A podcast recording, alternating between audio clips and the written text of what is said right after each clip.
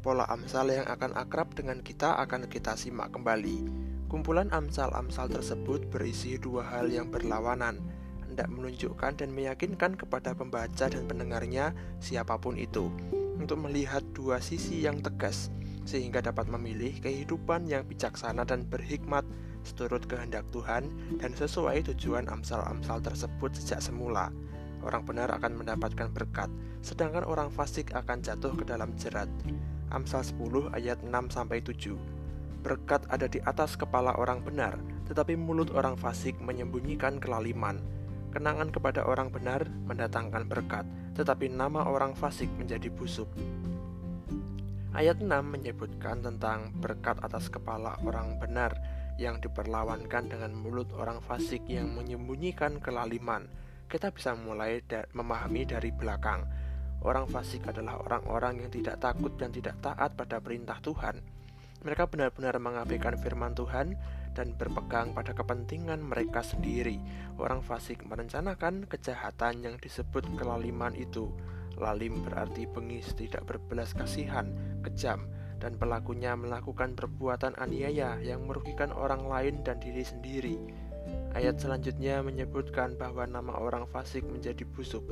Ini jelas adalah konsekuensi berat bagi orang-orang lalim. Nama busuk berarti sesuatu yang sangat buruk terjadi atas orang-orang lalim sebagai akibat dan hukuman Tuhan atas perbuatan mereka. Hal tersebut begitu buruk sehingga orang-orang fasik dikenal dengan nama yang busuk. Sebaliknya, terjadi pada orang benar.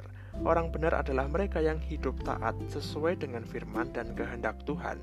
Orang benar mengupayakan hidup benar, yang mana kebenaran itu berasal dari Tuhan yang menjadi pegangan kesetiaan senantiasa. Atas diri orang benar yang taat kepada Tuhan, di atas kepalanya ada berkat. Di atas kepala adalah gambaran bahwa berkat tersebut menyertai seluruh kehidupannya, jauh melebihi yang ia bayangkan. Berkat itu dinyatakan atas seluruh hidupnya lebih dari sekadar berkat bagi orang benar tersebut, bahkan berkat atas hidup orang benar akan lebih berkembang lagi. Kenangan kepada orang benar mendatangkan berkat.